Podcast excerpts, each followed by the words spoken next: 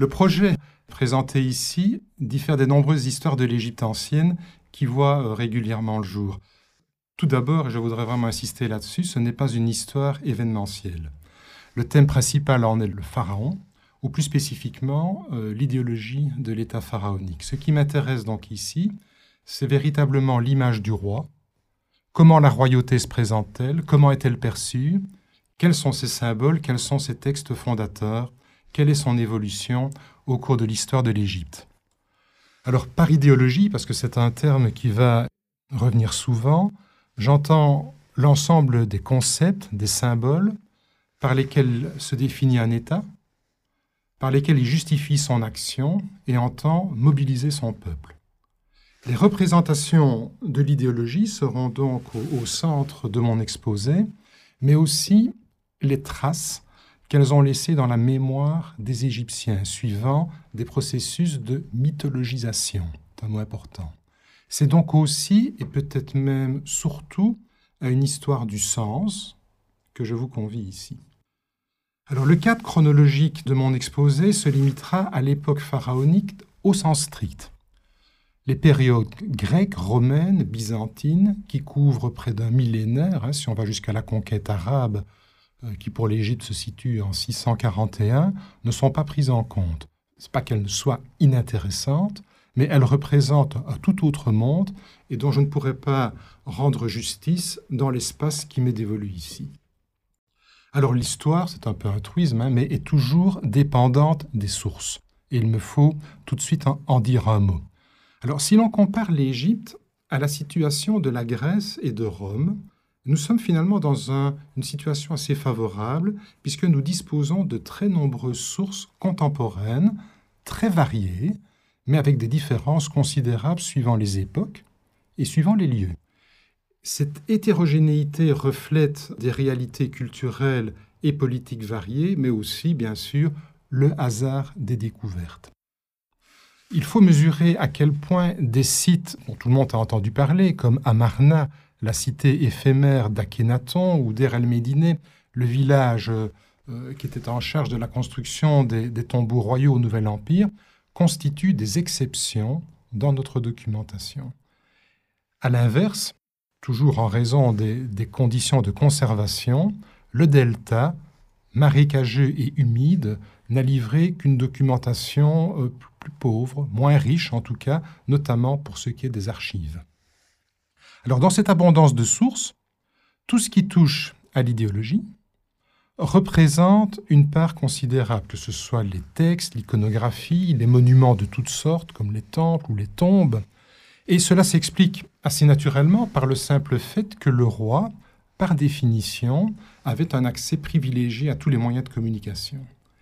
Et aussi parce que les monuments qui étaient voués à l'éternité, c'est-à-dire essentiellement les temples et les tombeaux, mais aussi les stèles, étaient réalisés en matériaux durables, la pierre donc, plutôt que la brique.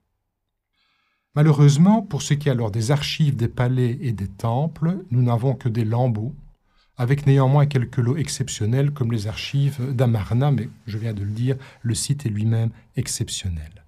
on peut aussi compter sur des sources contemporaines non égyptiennes qui viennent compléter, parfois de manière très utile, nos, connaissances. Alors quelques exemples célèbres, les lettres d'Amarna à l'époque d'Amenhotep III et d'Akhenaton, des documents de l'Empire hittite, que ce soit le célèbre traité entre Ramsès II et le roi hittite, mais aussi euh, de la correspondance. Et nous avons aussi des chroniques et annales des empires assyriens et babyloniens, et pour une période plus courte aussi, les renseignements que nous donne la Bible. Alors bien sûr, il faut compter avec les sources grecques et latines, qui sont précieuses pour les faits contemporains de leurs auteurs ou un petit peu antérieurs, et ça c'est surtout vrai à partir de la 26e dynastie. Elle conserve euh, parfois aussi le souvenir de faits euh, beaucoup plus anciens, mais avec tout ce que cela peut impliquer comme travail de filtrage, de sélection de la mémoire et de réinterprétation. Évidemment, les sources égyptiennes, proprement dit, viennent avec leur lot de questions. Tout d'abord, les problèmes de datation demeurent nombreux.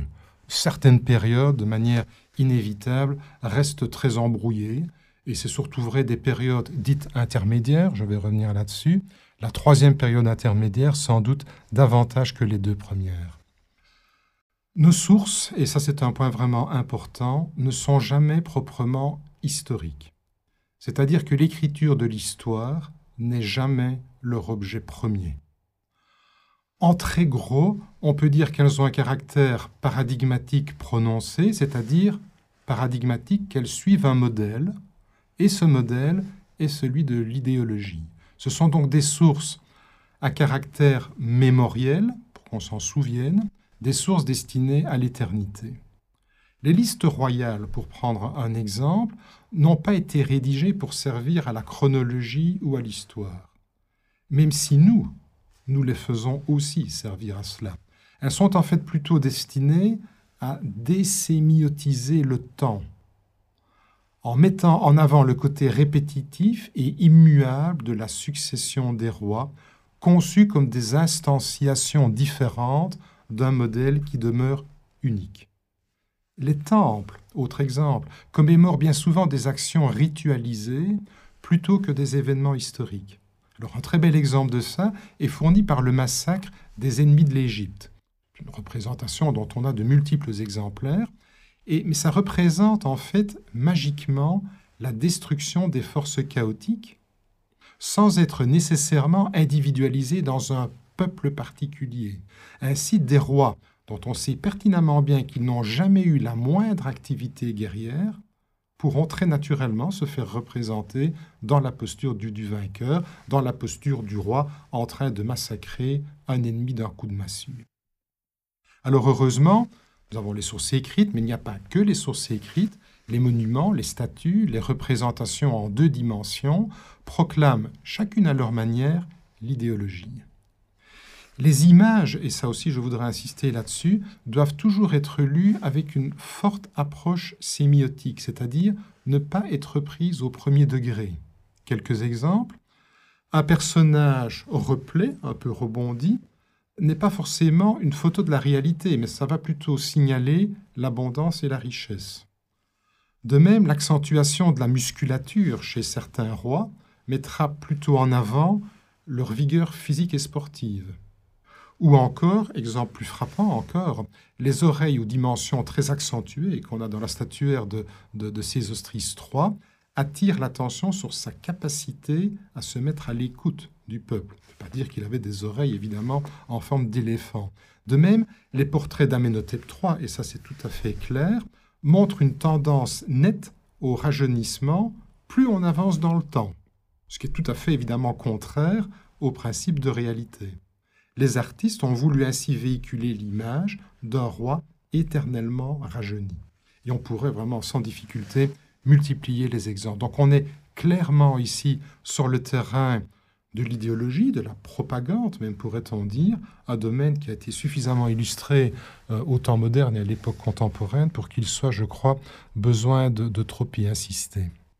Aussi, pour reprendre un mot particulièrement heureux de Jan Assmann, nos sources sont plutôt des sources historiosophiques, donc une combinaison historiographique et, et philosophique, pratiquant ce qu'on pourrait appeler une sorte de mnémo-histoire.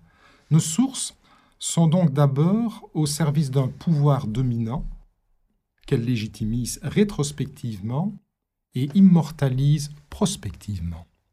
L'Égypte ancienne montre assez clairement, me semble-t-il, qu'il est de l'intérêt des dominants de supprimer l'histoire en tant que relation du changement.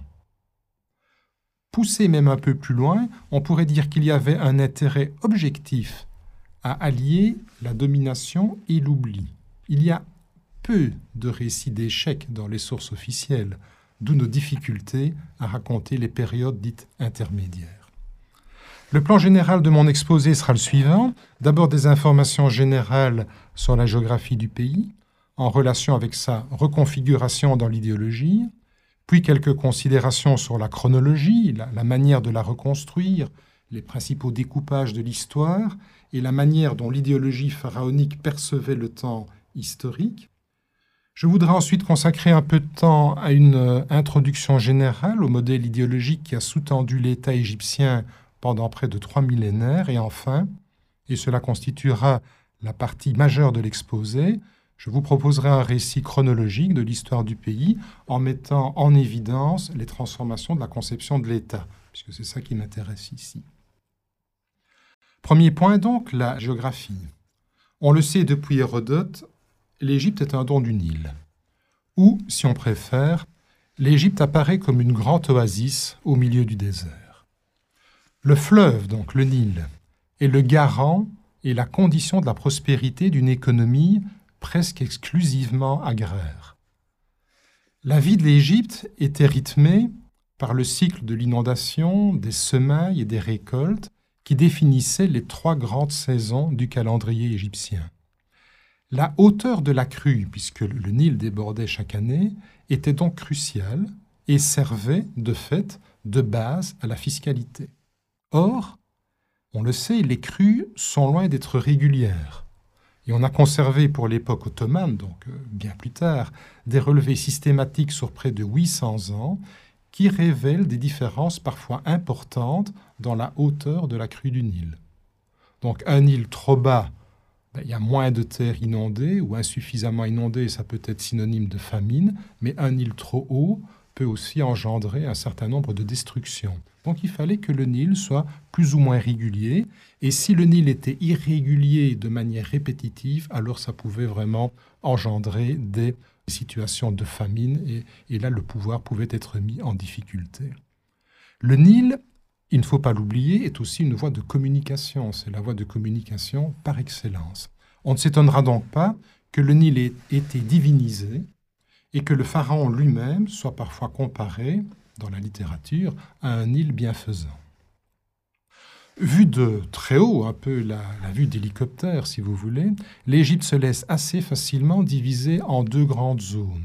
Le delta au nord et en amont la vallée, qui va en se rétrécissant jusqu'à la première cataracte à hauteur d'Éléphantine, la moderne Assouan, qui forme la frontière naturelle au sud. Cette division primaire entre la basse et la Haute-Égypte est un des fondements de l'idéologie pharaonique. Elle occulte une zone intermédiaire qu'on appelle la Moyenne Égypte, donc immédiatement au sud de la pointe du delta et qui comprend notamment la région du Fayoum. Et parfois, à certaines époques d'instabilité, cette zone de Moyenne Égypte a pris une importance politique. L'Égypte est toujours apparue aux yeux de ses voisins comme un pays riche, elle sera par exemple encore le grenier à blé de l'Empire romain. Alors pour fixer un peu les, idées, elle compte une population d'environ un million de personnes à l'Ancien Empire et qui va probablement atteindre 6 millions d'habitants à l'époque gréco-romaine, avec des centres urbains qui deviendront parfois très importants. C'est ainsi que Pyramsès, la capitale des, des Ramsès au Nouvel Empire, comptait probablement entre 250 et 300 000 personnes. La ville de Memphis, la, capitale historique, probablement autant, entre 250 000 et 300 000. Quant à Alexandrie, euh, la capitale des, Ptolémées et puis euh, la capitale euh, sous l'Empire romain, elle a une population beaucoup plus importante qu'on évalue entre 500 000 et 1 million. La fourchette est un peu large, mais il est vraiment très difficile de faire des estimations précises parce que les méthodes que nous avons sont toujours indirectes.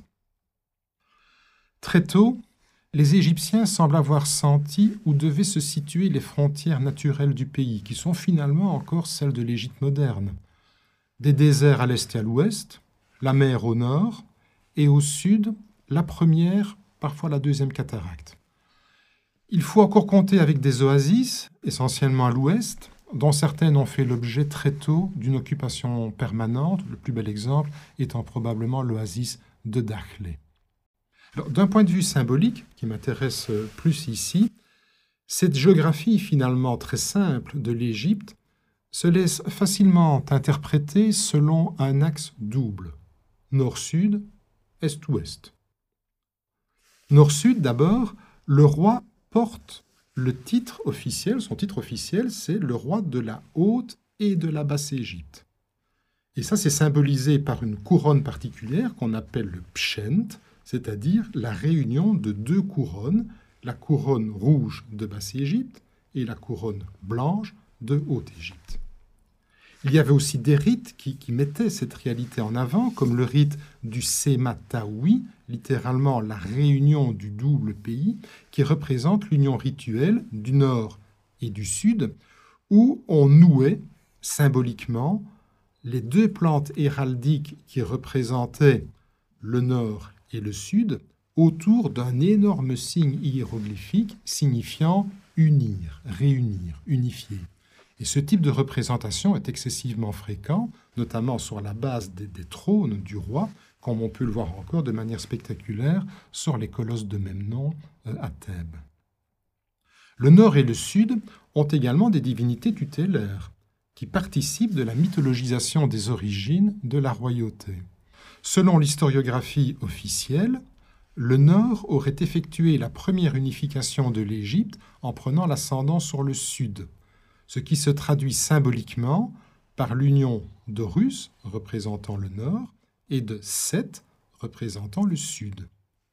Un texte relativement tardif, qui date du règne de Shabaka, nous sommes à la 25e dynastie, et qu'on appelle le document de théologie memphite, le dit très explicitement, en voici un extrait, Gep, c'est donc le nom d'une divinité, jugea entre Horus et Seth et mit fin à leur querelle. Il fit de Seth le roi de Haute-Égypte et Horus le roi de Basse-Égypte, là où son père avait été noyé. Horus présidait donc une région et Seth présidait une autre région, et ils firent la paix. Il sembla alors mauvais à Geb que Horus ait la même part que Seth, et il donna à Horus son héritage, parce qu'il était le fils de son fils aîné. Voici les mots que Geb dit à l'Ennéade. J'ai nommé Horus le premier-né. Il est Horus qui s'est dressé comme roi de Haute et de Basse-Égypte, qui a uni le double pays au nome du mur. C'est un des noms de la ville de Memphis. Le roseau et le papyrus, les deux plantes héraldiques, sont placés sur la double porte du temple de Ptah. Cela signifie qu'Horus et Seth sont pacifiés et unis. Ils fraternisent, si bien qu'ils ne se querellent plus là où ils sont, étant unis dans le temple de Ptah, la balance des deux pays, c'est un autre nom de Memphis, là où la haute et la basse Égypte ont été équilibrées.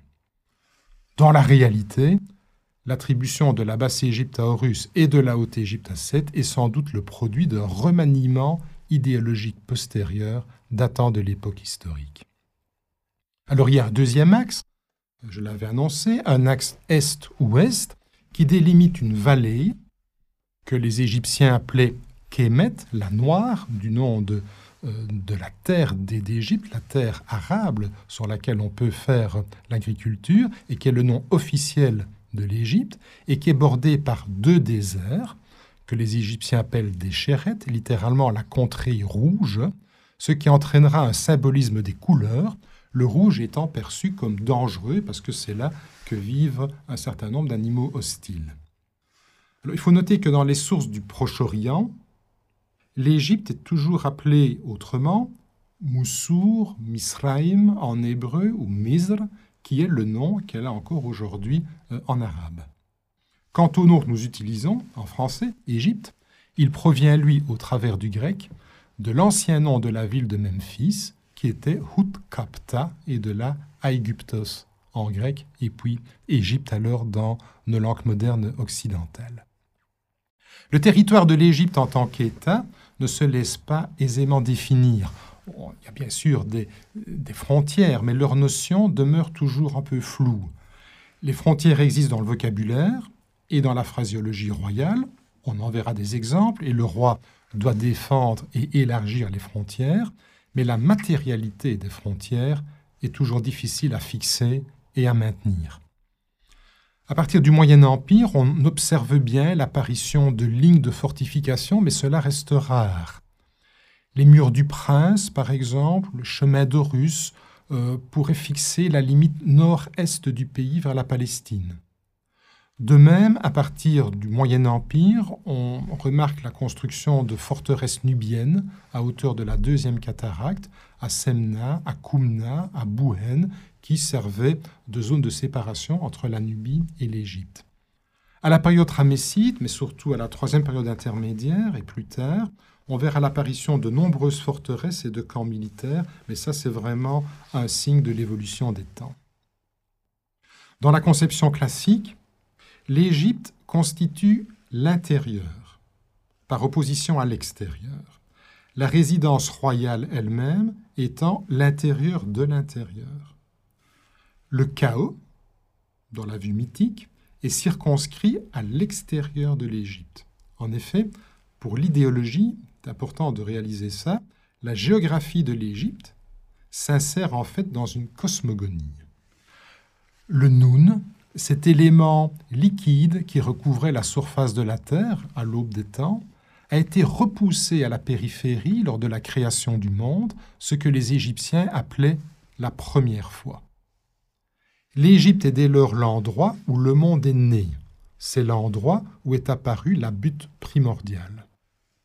Et le temple, le temple égyptien, constitue par excellence en miniature l'image du cosmos lors de la création. Il est toujours orienté est-ouest, de sorte que le soleil apparaissait entre les pylônes, illuminant les salles et les cours, et le sanctuaire, quant à lui, surélevé, reproduisait la butte originelle. Tous les éléments architecturaux, depuis les sols jusqu'au plafond étoilé, en passant par les colonnes qui ont la forme de, tiges de, de papyrus, sont un résumé de l'univers.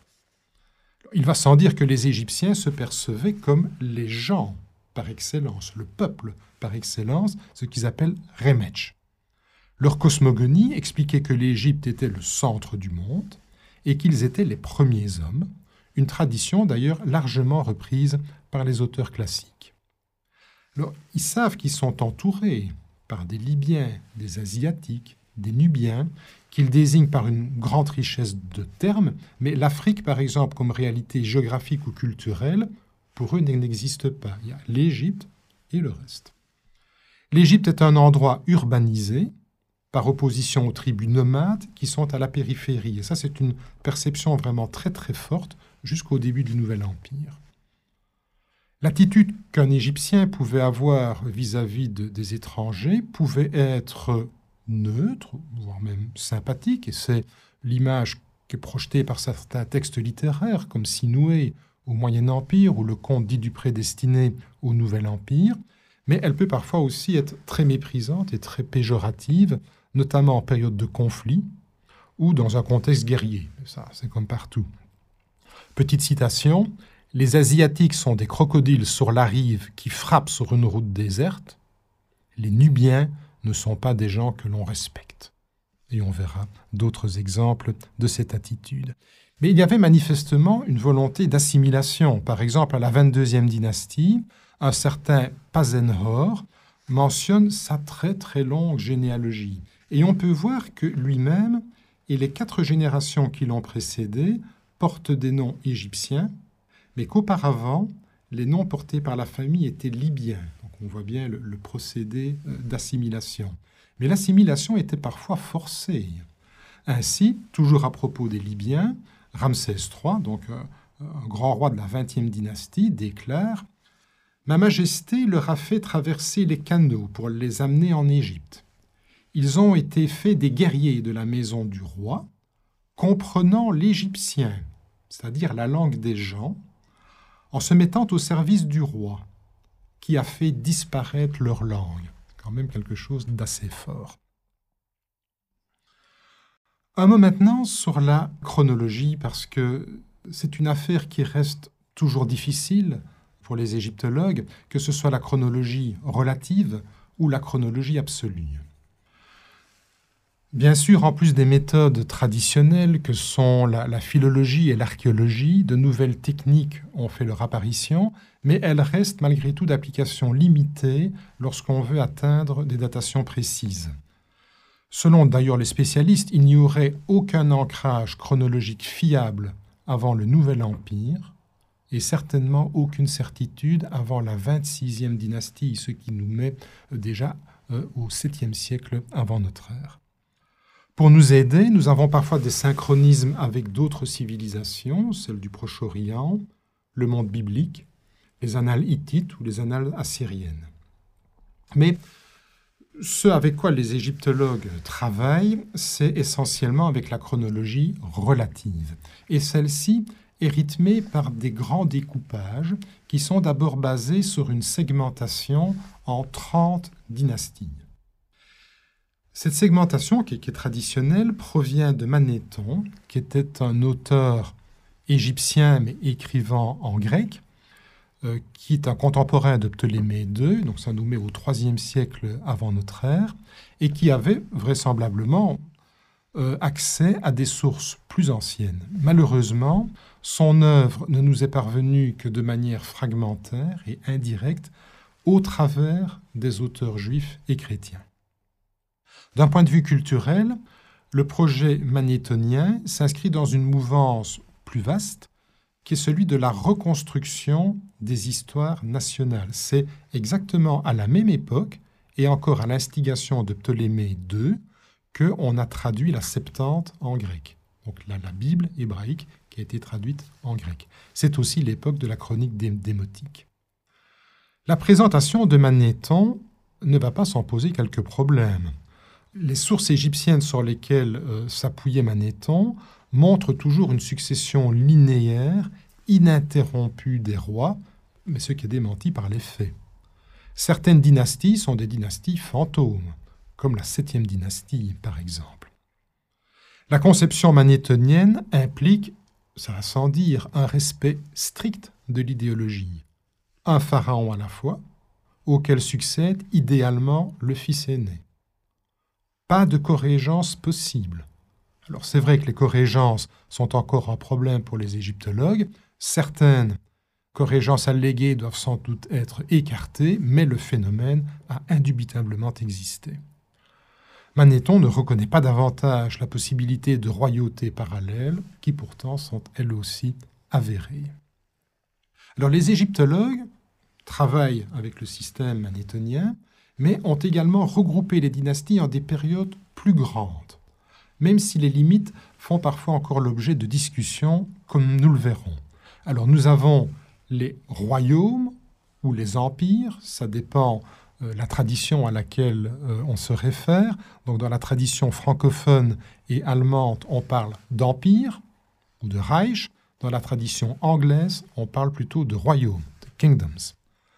Ça correspond toujours à des périodes d'unité, d'intégrité du territoire et d'une prospérité économique certaine.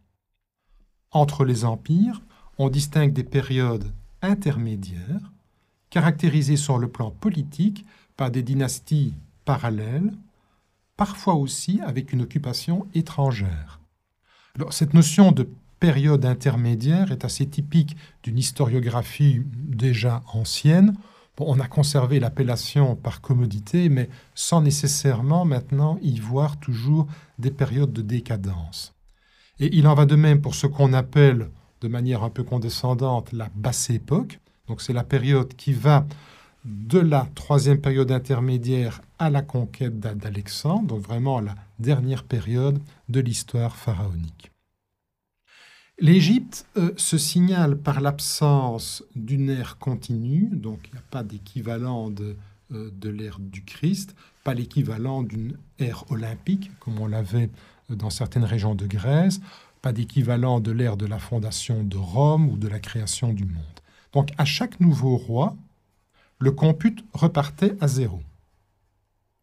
Par conséquent, la durée d'un règne doit parfois être réajustée suite à la découverte d'un nouveau document ou d'une réinterprétation. Donc si vous avez un roi dont le document le plus ancien est daté de l'an 23, ben, vous pouvez le créditer de 23 années de règne. Mais si un nouveau document surgit qui atteste un an 28 ou 29, ben, il faut revoir un peu les calculs. Nous possédons des listes de rois, et ça, ça peut nous aider évidemment, de taille, de conservation et de richesse de détails variés. On a par exemple déjà un, saut cylindre qui date du règne de Lorus Den, on est tout au début à la deuxième dynastie, qui donne une séquence de cinq rois. Mais ces listes-là euh, n'ont jamais, je l'ai déjà dit, de but historique. Elles sont bien sûr arrangées chronologiquement, mais d'un point de vue sémiotique, elles veulent donner l'image d'une série répétitive, stable et sans changement. Les plus connus de ces listes sont la pierre de Palerme, qui date de la cinquième dynastie, qui, elle, couvre les premières dynasties et qui commence, très caractéristique, avec les dieux et les héros, ce qui permet à l'historiographie de se rattacher au début euh, de, de la création, à ce que les Égyptiens appelaient la première fois. Elle ne mentionne que l'effet marquant du règne et toujours du point de vue de l'idéologie. Les fondations culturelles, la hauteur de la crue du Nil, le voyage des compagnons de Russes. Pas de considération évidemment sur le social ou sur l'administration euh, ou sur le bien-être des gens. Ça ne concerne pas du tout ce genre de liste. Nous avons la chambre des ancêtres de Karnak, qui date de Toutmosis III, là on est à la 18e dynastie, mais la liste la plus célèbre est certainement celle du temple d'Abydos, qui date de Séti Ier, et qui reproduit de manière sélective, je vais y revenir, la longue liste des rois depuis Séti Ier Ramsès II jusqu'à Ménès, le fondateur mythique de la royauté. Nous avons aussi le canon royal de Turin, ça c'est un papyrus qui date également de Ramsès II, mais qui lui est malheureusement extrêmement fragmentaire. Et il mentionne, lui, il est le seul à le faire, les longueurs de règne en années, mois et jours. Il regroupe aussi les rois en fonction de leur lieu de résidence, on pourrait dire en fonction de la capitale, et c'est probablement sur des documents de ce genre que s'est appuyé Manéthon, et beaucoup plus tard, au IIIe siècle avant notre ère, pour écrire son histoire. Alors, ces listes sont très intéressantes pour ce qu'elles mentionnent, mais aussi pour ce qu'elles omettent. Les rois non conformes à l'idéologie, c'est-à-dire ceux qui, pour la tradition, sont soit illégitimes, ou bien dont le comportement a été déprécié ou mal jugé, ceux-là sont omis. Par exemple, dans la célèbre liste d'Abydos, la reine Hatshepsut n'est pas présente. De même, tous les rois entre Amenhotep III et Euremep, c'est-à-dire tous les rois de la période amarnienne, ont été systématiquement négligés. Ces listes avaient parfois aussi la perception de cycles plus longs, par exemple en distinguant les rois fondateurs d'une nouvelle ère. La liste de Saqqara, par exemple, adopte un ordre de lecture qui met en opposition antithétique, c'est-à-dire côte à côte, le fondateur du Moyen Empire, Mentotep II, est le fondateur du nouvel empire, Ahmosis. Et tous les rois de la première période intermédiaire et de la deuxième période intermédiaire ont été omis. On ne peut rien comprendre au modèle de l'Égypte pharaonique sans s'interroger sur la perception du temps qu'en avait l'idéologie. Le temps de l'Égypte pharaonique est un temps cyclique, c'est-à-dire non linéaire. Et cette opposition rejoint celle que Claude Lévi-Strauss faisait entre les cultures froides et les cultures chaudes. Les premières, les cultures froides, vivent, pourrait-on dire, en dehors de l'histoire, tandis que les secondes instituent le changement comme principe culturel. Les cultures froides développent donc un modèle cyclique du temps, et elles le font en instituant le rite. L'idée du temps comme négation de l'histoire se reflète en Égypte dans la double conception que les Égyptiens avaient de l'éternité. Tout d'abord une éternité cyclique, avec comme déterminatif graphique dans l'écriture le signe du soleil, c'est ce qu'ils appellent l'éternité Nehech, et une éternité linéaire, avec comme déterminatif graphique dans l'écriture le signe de la terre, ce qu'ils appelaient l'éternité Jet. Mieux peut-être encore, il s'agit plutôt d'un temps arrêté, d'une sorte d'espace vide, un temps en quelque sorte qui exclut l'histoire. Il y a un temps des origines, un passé absolu, j'en ai déjà parlé, la première fois, ce qu'ils appellent la zeptépi, et sa caractéristique, c'est que ce temps des origines garde une distance constante avec le temps présent. Il est en fait perpétuellement réactualisé par les fêtes et par les célébrations. C'est donc tout le contraire du Big Bang, évidemment. En montant sur le trône, chaque nouveau pharaon va réactualiser la première fois. Et c'est bien pour ça que le compute chronologique repart à chaque fois à zéro, d'où nos difficultés pour arriver à une chronologie absolue. L'Égypte n'a pas d'histoire collective, au sens où nous l'entendons, pas de récit continu, au sens d'une histoire que l'on raconte. Et c'est ça qui explique évidemment la minimisation des changements. Généralement, l'intérêt euh, que, que l'on a pour le passé se manifeste quand il y a des ruptures dans la continuité. L'Égypte a connu nombre de ruptures, mais cela n'a jamais été, pour les Égyptiens, un incitant à une réflexion rétrospective sur le passé, de nature à en dégager un enseignement pour le futur. En fait, les actes de Pharaon s'identifient toujours à des gestes mythiques. C'est ce que Eric Hornung avait appelé la Geschichte als Fest, c'est-à-dire l'histoire comme une célébration. On ne saurait, je pense, jamais assez insister sur l'importance de la tradition, qu'elle soit productive ou reproductive, et de la canonisation, c'est-à-dire d'un procédé qui met, à un moment donné, un arrêt définitif à l'évolution d'une tradition pour en faire un corpus clos, définitif, qui ne peut plus dès lors qu'être commenté ou glosé. Cela entraîne des conséquences, bien sûr, même dans, dans le domaine de la morale ou dans l'éthique. L'imitation des anciens est systématiquement prônée. Le modèle social, même s'il connaît des exceptions, valorise la succession du père par le fils et dans les mêmes fonctions, ce qui peut évidemment, dans certains cas, engendrer un certain immobilisme. Le respect de la tradition se reflète directement, je pense, dans l'écriture hiéroglyphique, qu'il faut distinguer des, versions cursives, écriture qui reste stable pendant 3000 ans, ce qui est considérable, et dans la langue aussi, qui est censée refléter la première fois ce que nous appelons l'égyptien classique ou l'égyptien de tradition, qui à partir du Nouvel Empire se fige, n'évolue plus, et qui va euh, perdurer jusqu'à la fin de l'époque pharaonique, parallèlement à la langue de la pratique qui, elle, suit euh, l'évolution du langage. Le modèle de l'idéologie est toutefois soumis à des tensions, dans la mesure où l'individu peut avoir une histoire propre, évidemment. Mais cette histoire ne peut qu'être vue comme une extension particulière d'un canevas plus général. C'est ce qu'on appelle le modèle de l'Égyptien idéal.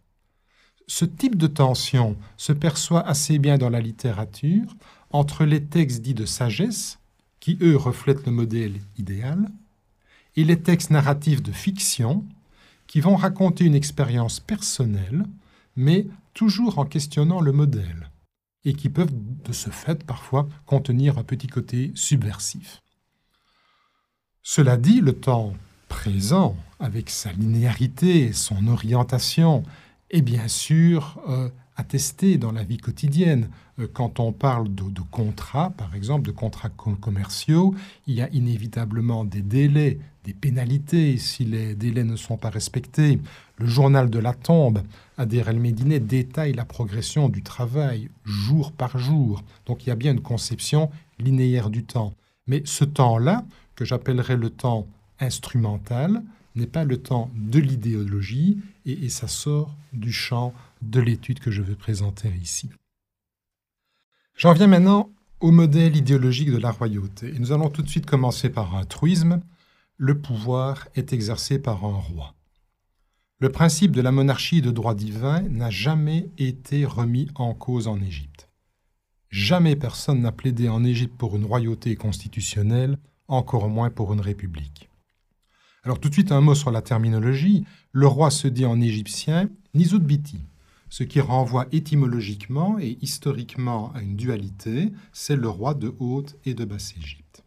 Mais il est aussi parfois appelé Hemef, littéralement sa personne, un terme qui renvoie donc à la personne physique du roi, à son caractère mortel. Nous avons donc ici en quelque sorte le précurseur de ce qu'on appellera à l'époque de la Renaissance le double corps du prince. L'appellation pharaon qui nous est familière est-elle relativement tardive? Elle n'est pas attestée avant le Nouvel Empire pour désigner l'institution royale et pas avant la troisième période intermédiaire comme véritable titre. Pharaon, étymologiquement, renvoie au palais royal. C'est le mot Père Aa qui signifie littéralement la grande maison. C'est une entité sacralisée, magiquement protégée.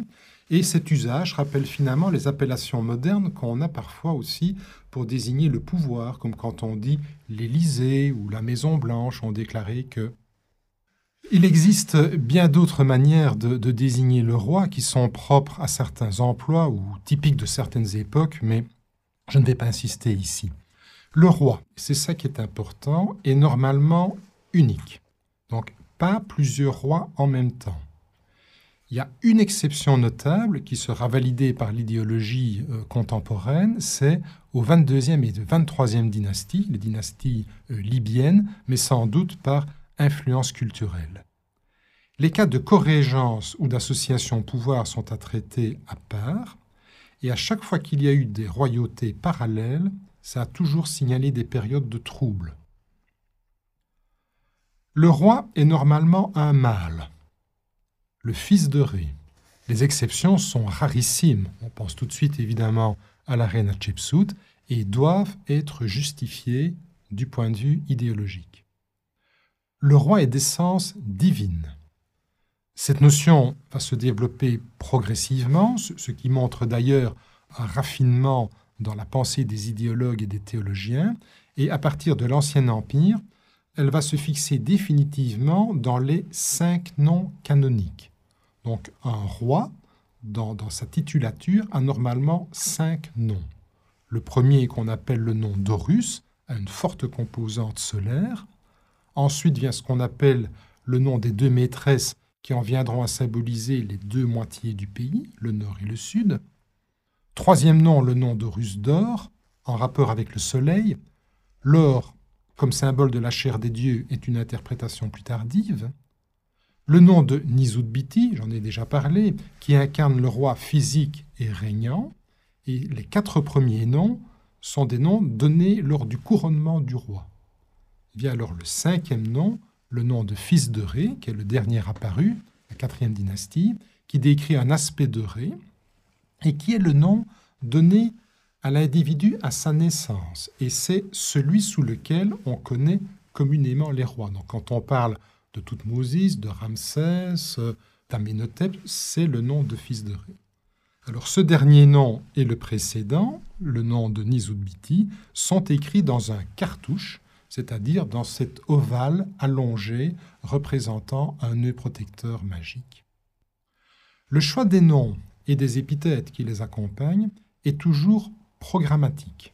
on en verra de nombreux exemples. C'est un peu, si on voulait prendre une comparaison moderne, euh, ce qui se passe à l'élection d'un nouveau pape quand on lui demande, immédiatement après son élection, sous quel nom il veut régner.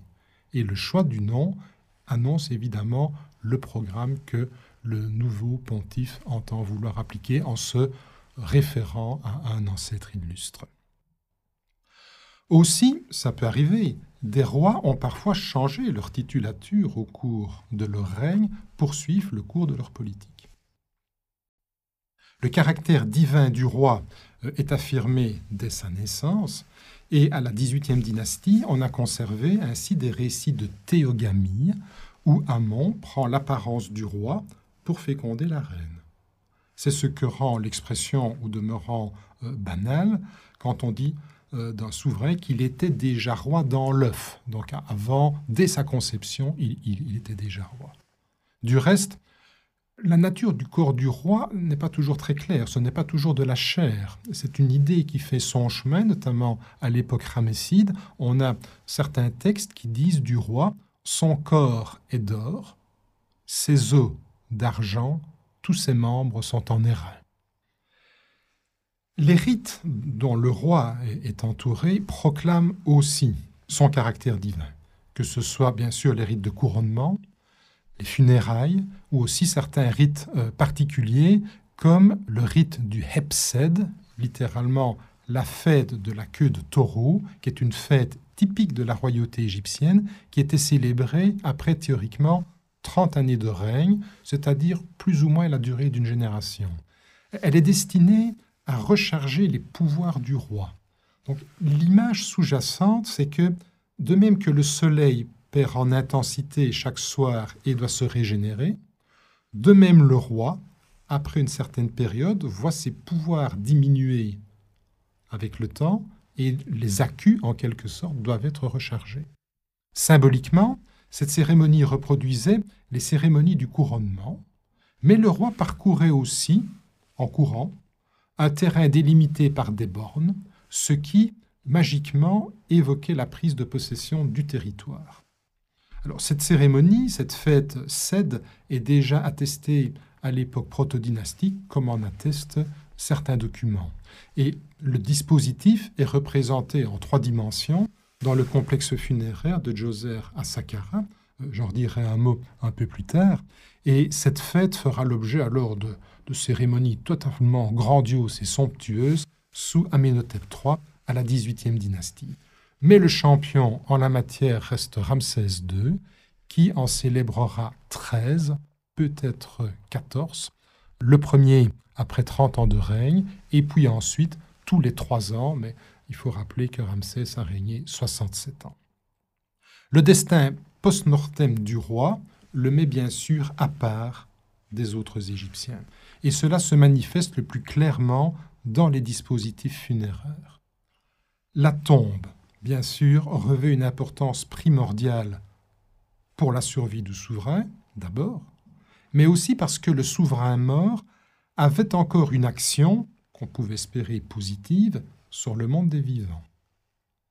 L'énergie qui se dégage du roi est telle qu'un simple contact avec lui peut être potentiellement dangereux. C'est un sentiment qui est très fort, surtout à l'Ancien Empire, nous le verrons, et ça correspond assez bien à ce sentiment de stupeur et tremblement qu'il y avait à la cour impériale japonaise, qui a d'ailleurs été très bien raconté par Amélie Nothomb. Au Moyen Empire, les textes littéraires se font parfois indirectement l'écho de cela, comme peut le montrer l'anxiété d'un chef de mission euh, devant rendre compte au roi de l'échec d'une expédition, dans le conte du naufragé, ou encore la crainte de Sinoué qui manque de s'évanouir devant ses ostrices premiers lors de sa réception à la cour. Mais tout le met à part, son accoutrement, ses couronnes, les sceptres, enfin tout ce qu'on appelle les régalias. Dans les représentations euh, face aux hommes, le roi est toujours figuré en taille héroïque. C'est ce qu'on appelle la loi de proportion sociale. Dans les scènes de massacre des ennemis dont j'ai déjà parlé, les autres participants apparaissent littéralement comme des nains, à côté du roi qui apparaît vraiment comme un colosse. Sur le plan strictement religieux, le roi est le seul prêtre face aux dieux. Tous les prêtres dans les temples ne sont que des substituts de la personne royale. Aussi, dans les représentations figurées dans les temples, il n'y a que le roi qui soit représenté. Il apparaît seul, ayant la même taille que les dieux. Aussi, l'irruption de hauts personnages non royaux dans une sphère normalement réservée au roi est toujours le signe d'une perte de prestige de la royauté. Le roi est bien sûr l'héritier des dieux. Ça se voit dans la titulature dans sa forme canonique puisqu'il est le fils de Ré. Il est le représentant de Ré sur terre. Il reçoit l'héritage de Geb, le père des dieux dans la cosmogonie héliopolitaine, qui est le symbole de la royauté.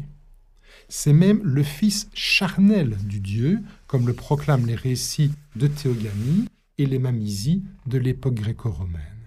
Alors on a beaucoup glosé hein, euh, chez les égyptologues sur la divinité de Pharaon, laquelle est bien sûr indiscutable quand il s'agit de son destin post-mortem, mais qu'en est-il du roi vivant?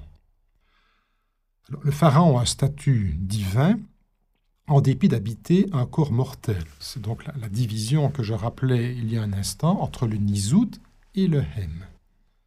Cette nature divine est réaffirmée dans des cérémonies particulières et notamment la fête Sed. Au Nouvel Empire, la divinité de Pharaon, de son vivant cette fois, va être affirmée.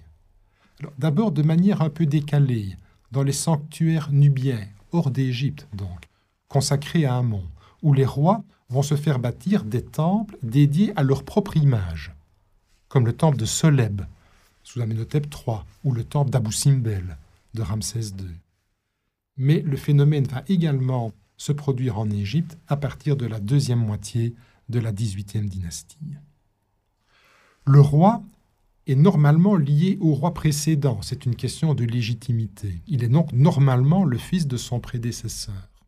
Mais l'accession au trône par mariage avec la fille du roi est un processus fréquent. Et par exemple, à l'Ancien Empire, ça explique assez facilement la transition entre la deuxième et la troisième dynastie, la troisième et la quatrième, ou la cinquième et la sixième.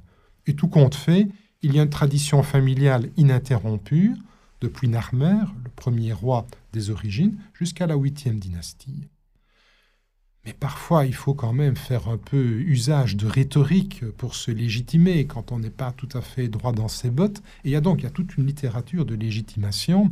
On en verra des exemples avec la prophétie de Néferti ou le papyrus Wescar. Les scènes de théogamie aussi euh, très célèbres euh, à l'époque d'Hatshepsut. On peut aussi recourir à l'oracle. L'oracle divin peut servir à valider le choix sélectif d'un nouveau roi. Et on verra ça à partir de la 19e dynastie. Parfois, il faut quand même faire un peu plus de bricolage encore, et donc on peut marier un membre de la famille royale précédente, je l'ai déjà dit, on peut se faire adopter, c'est une autre technique, on peut aussi se faire désigner du vivant du roi précédent sans qu'il y ait aucun lien de parenté.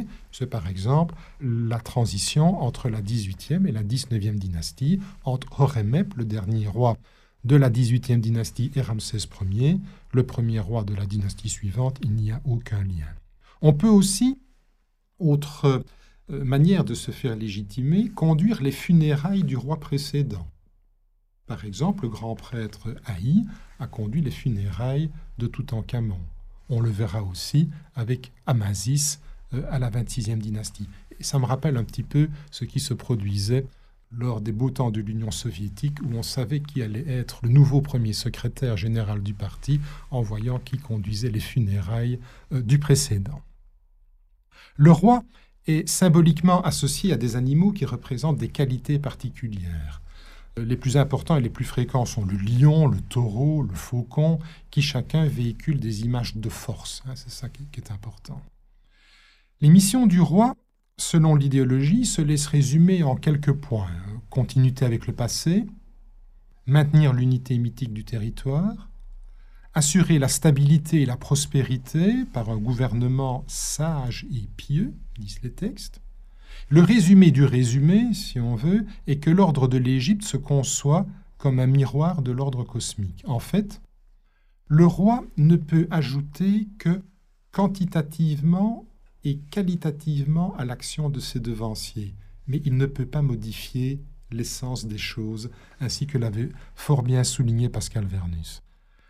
L'action du roi est bien résumée dans la formule suivante qu'on trouve dans un texte de Toutankhamon le roi a repoussé le chaos à travers le double pays, si bien que la Mahat, c'est le principe d'ordre et de justice, est désormais à sa place, le roi ayant fait du mensonge une abomination, et rendu le pays conforme à son état de la première fois. Tout manquement du roi dans sa politique sera dès lors rapporté à un déséquilibre cosmique, une résurgence du chaos. Les missions du roi ont été très clairement exprimées dans, certains textes. Un texte qui est particulièrement bien connu euh, date de la 18e dynastie, même si le prototype en est sans doute un peu plus ancien, et en voici la partie centrale. Ré a placé le roi sur la terre des vivants pour la répétition sans fin et la stabilité éternelle, jugeant les hommes, apaisant les dieux, et faisant advenir la mate et détruisant le mal. Il donne les offrandes aux dieux et l'invocation d'offrandes aux esprits lumineux. Voilà ses missions officielles. Assurer la mate, la justice donc, et donc combattre le mal. Cela implique une mission de juge, mais qu'il n'exerce pas directement. Le roi, ce n'est pas Salomon, c'est pas Saint Louis, c'est pas ça l'image qu'on veut véhiculer même s'il est fait parfois référence à la loi de Pharaon, comme le proclame par exemple l'inscription d'Aspalta, c'est un roi couchite de la sixième dynastie, Ré fait qu'il fera de bonnes lois une fois sur son trône. C'est au vizir, en fait, qui est le bronze qui protège l'or de la maison de son maître, c'est au vizir que revient la charge de rendre la justice et d'en assumer aussi parfois l'impopularité. Dans les affaires exceptionnelles, le roi ne juge pas lui-même, même si on lui fait bien évidemment rapport. Ainsi, dans l'affaire du harem à la sixième dynastie, on y reviendra, ou dans la conspiration sous le règne de Ramsès III, ou dans les grands procès des pillages de tombes sous Ramsès IX et Ramsès XI, le roi n'intervient jamais directement. Il doit assurer le culte des dieux et le culte des morts. Il est donc le maître d'accomplir le rituel. Il est, comme on l'a vu, le seul prêtre en titre. Les autres ne sont que des substituts. Il est donc le seul intermédiaire entre les dieux et les hommes. Et ce rôle sera puissamment réaffirmé par Akhenaton. Cela changera au Nouvel Empire post-amarnien avec ce qu'on appellera le développement de la piété populaire qui permet une relation directe entre le fidèle et la divinité, mais une des conséquences aussi sera l'instauration de la royauté divine sur terre.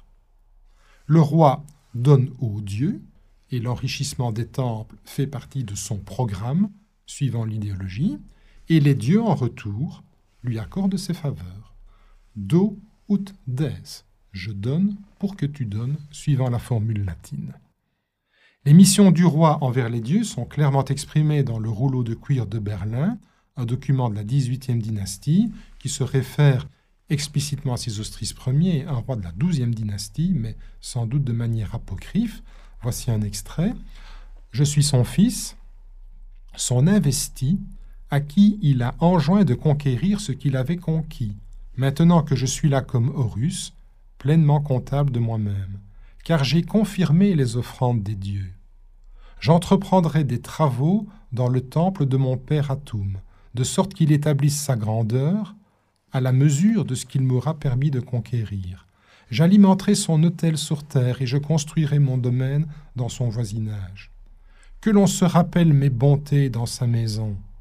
L'éternité, c'est ce qu'auront produit les œuvres utiles. Un roi ne meurt pas, quand il est évoqué à cause de ses bienfaits. À l'origine de la royauté, et durant la plus grande partie de l'État pharaonique, le roi est le dieu soleil sur terre. Avec une démarcation importante toutefois, dont la ligne passe par le Nouvel Empire, avant cela, le dieu est passif et le roi agit. Après l'épisode amarnien, le dieu solaire agit directement sur les affaires humaines et le roi et son lieutenant. C'est déjà assez clair, nous le verrons, euh, dans euh, le récit que fait Ramsès II de la bataille de Kadesh. C'est aussi le moment où une croyance individuelle deviendra possible. Autre mission du roi, garantir, voire agrandir les frontières de l'Égypte. En effet, repousser les ennemis de l'Égypte s'apparente à contenir le chaos hors de l'Égypte sur le plan cosmique cela peut entraîner des manifestations factices dans le domaine de la politique extérieure. Je l'ai déjà dit, un roi représenté en train de massacrer un ennemi n'implique pas ipso facto l'existence d'une guerre ou d'une expédition. Comme le proclame la déesse Séchat à Séti Ier, tu as fortifié l'Égypte pour son maître, dit-elle, tu as étendu tes ailes au-dessus des hommes, tu es pour elle un rempart de cuivre, dont le couronnement est en silex et sur lequel ta citadelle est également de cuivre. Les étrangers ne peuvent la prendre d'assaut puisque tu ne cesses de sauver l'humanité. Dans cette perspective, le roi reçoit évidemment la domination universelle. Des formulations comme régner sur tout ce qu'entoure le disque solaire sont banales à toute époque jusqu'à la fin de l'époque perse. Toute négligence du roi engendre le chaos, c'est-à-dire une résurgence du chaos dans la création. Inversement, une catastrophe naturelle, un tremblement de terre, une inondation trop importante, pourra être interprété comme la conséquence d'un manquement du roi à ses devoirs. Dans quelle mesure le roi participait-il effectivement au gouvernement journalier? On a de nombreux exemples de rois forts et actifs qui prenaient, ou peut-être faisaient croire qu'ils prenaient euh, des décisions. Un exemple topique, je crois, en la matière, est la mise en scène de la Königsnovelle. C'est un terme allemand qui signifie simplement le récit royal, un genre littéraire tout à fait caractéristique du Moyen Empire jusque euh, la 18e dynastie, et qui présente un roi toujours extrêmement sûr de l'excellence des conseils qu'il donne, et qui prévaut bien sûr sur les conseils donnés par ses courtisans. Un très bon exemple de ça est le conseil de guerre tenu par Toutmosis III à la veille de la bataille de Megiddo, où il laisse d'abord parler euh, ses conseillers, et puis alors lui intervient et il montre bien évidemment que lui a la solution et que ce qu'on voulait euh, lui faire faire était une tâche euh, sur son honneur. Mais au-delà de toute cette mise en scène, cela montre quand même que le roi était entouré d'un conseil. Et d'ailleurs, à certaines époques, l'éloquence et le jugement étaient très prisés chez les courtisans, par exemple très caractéristique du Moyen Empire. Nous avons des témoignages de rois guerriers à la tête de leurs troupes, c'est Ostris III, Toutmosis III, Syro-Palestine, Ramsès II à Kadesh, bien sûr, ou Ramsès III lors de l'invasion des peuples de la mer.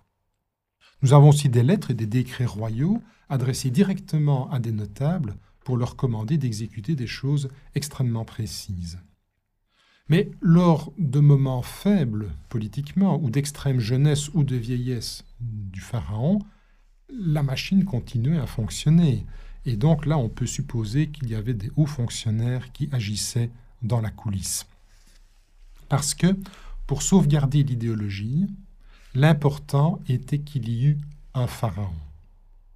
Et même durant l'occupation étrangère, par exemple sous la première domination perse, la machine continuait à tourner. À toutes les époques, le pouvoir était effectivement pris en charge par une administration fortement structurée, dont le chef, à partir de la troisième dynastie, est normalement le vizir.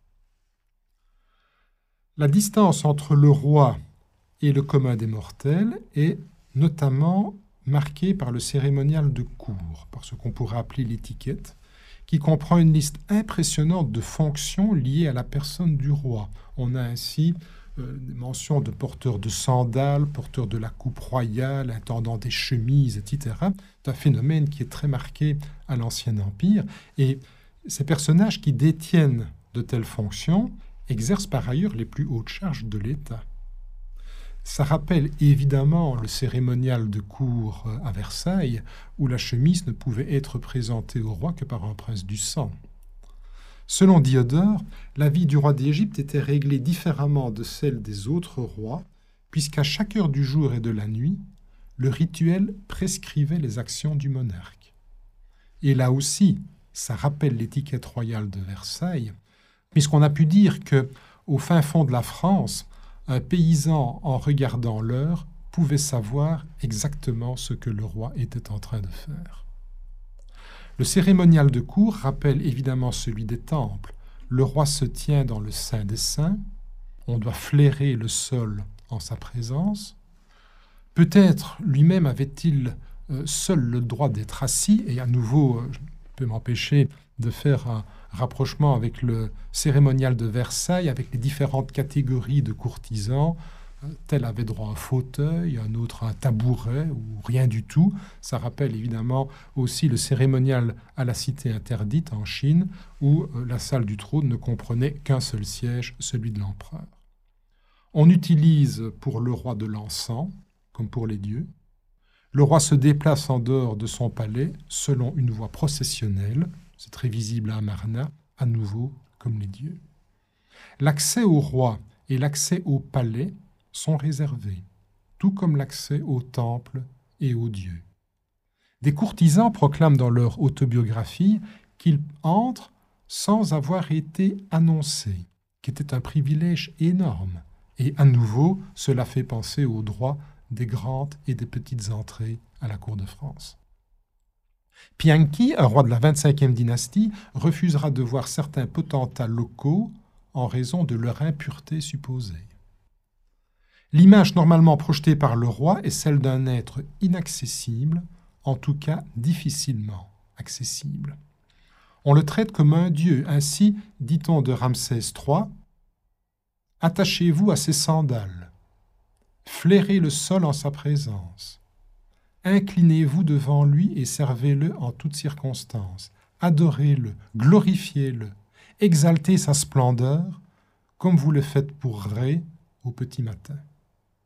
Cela dit, le roi est parfois présenté comme très humain, voire comme un être faible dans certaines œuvres littéraires. Deux exemples ici, qui ne sont pas du tout liés à des rois particuliers. Dans le conte des deux frères, on nous dépeint un roi soumis aux caprices de son épouse. Ou bien dans le conte du papyrus vendier, plus tardif, on voit un roi injuste, peu scrupuleux, volant et dépouillant celui à qui il doit pourtant la vigne. Cela peut aussi se traduire de manière un peu plus nuancée par des traits d'humour, aux dépens du roi ou de la royauté, comme c'est le cas dans le conte de Sinoué, là la XIIe dynastie, ou de manière plus visible dans le conte d'Ounamon, XXIe dynastie. Dans l'iconographie, on possède une série d'ostracas figurés datant du Nouvel Empire, mettant en scène des animaux dans une relation inversée par rapport aux lois de la nature. Un chat au service d'une souris une gazelle jouant au sénète, une sorte de jeu de dames, avec un lion.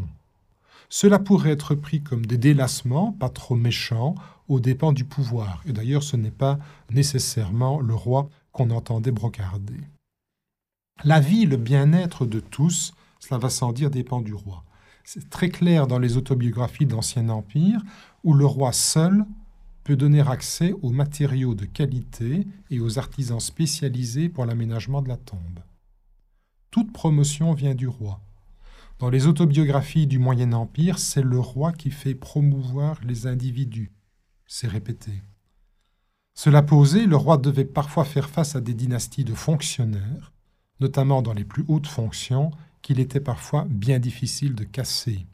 On le verra avec les nomarques, c'est-à-dire les gouverneurs de province à la fin de l'Ancien Empire, ou à partir euh, du Nouvel Empire avec les grands prêtres d'Amon.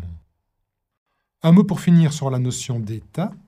Tout d'abord, petit rappel, la notion d'État ne peut se concevoir en dehors de la question de l'identité collective. Un État, après tout, n'est jamais qu'une communauté politique imaginaire.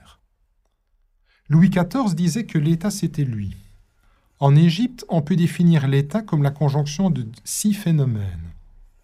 Un territoire, tout d'abord, même si les limites, on l'a vu, ne sont pas clairement marquées au sol une population. En Égypte, il y a une terminologie qui reconnaît qui est égyptien. Le reste, ce sont des étrangers. Ensuite, une langue commune, partagée par l'administration. Et je renvoie à la citation de Ramsès III euh, que j'ai rappelée tout à l'heure. Et sur l'insistance de la langue qui est présente dans de nombreux textes. Cela disparaîtra complètement avec les Ptolémées, mais là on est à l'époque grecque, euh, Cléopâtre VII, la dernière Cléopâtre, celle qu'on connaît, la grande Cléopâtre, fut, semble-t-il, la seule qui parlait égyptien. Et faut-il le dire avec les Romains, dont les empereurs ne résidaient même plus en Égypte. Une administration ensuite, ou plutôt une bureaucratie, dans le sens fort du terme, en dehors de laquelle rien ne se fait. Je crois qu'on ne mesure jamais assez le pouvoir structurant, pour le meilleur et parfois pour le pire, de la bureaucratie. La bureaucratie développe une classe sociale particulière, celle du scribe, qui prendra une importance considérable en Égypte. Le scribe a d'ailleurs pleine conscience de son appartenance à l'élite. On a des textes qui le proclament, notamment au Nouvel Empire, ce qu'on appelle les miscellanis, même s'il est concurrencé à partir de cette époque par la caste des militaires. Cinquième élément, la religion, avec des prêtres qui sont des fonctionnaires, ce n'est pas un métier à temps plein en Égypte. On peut d'ailleurs cumuler ça avec d'autres fonctions, fonctions civiles ou militaires, et on peut changer de fonction aussi. Et enfin, le roi, bien sûr, qui pour l'idéologie est le seul être agissant. Ces six composantes majeures sont le fondement de l'idéologie. L'idéologie est à son tour nécessaire comme processus de légitimation, mais aussi de cohésion dans la mesure où elle entraîne l'adhésion à l'idée d'État, devant laquelle s'efface la notion d'individu. Et c'est ce qui se produit quand le modèle est très fort, comme c'est le cas en Égypte ancienne, à tout le moins jusqu'au Nouvel Empire. Enfin, l'idéologie a besoin de la monumentalité pour s'exprimer. Les tombeaux, les temples, les palais, les statues, les obélisques, tout cela participe à la projection et à la diffusion de l'idéal pharaonique. L'importance des constructions en pierre, notamment des tombeaux, destinés à durer pour l'éternité, n'avait pas échappé à un auteur ancien comme Diodore. Cela tient, dit-il, à la croyance des habitants qui regardent la vie actuelle comme fort peu de choses, mais qui estiment infiniment la vertu dont le souvenir se perpétue après la mort. Ils appellent leurs appellations des hôtelleries, vu le peu de temps qu'on y séjourne, tandis qu'ils nomment les tombeaux les demeures éternelles, les morts vivants éternellement dans les enfers. C'est pourquoi ils s'occupent bien moins de la construction de leurs maisons que de celle de leurs tombeaux. Le modèle était suffisamment solide pour que la notion d'État résiste à l'occupation du trône par des étrangers fortement acculturés, comme les Libyens ou les Nubiens, ou très peu, comme les Grecs.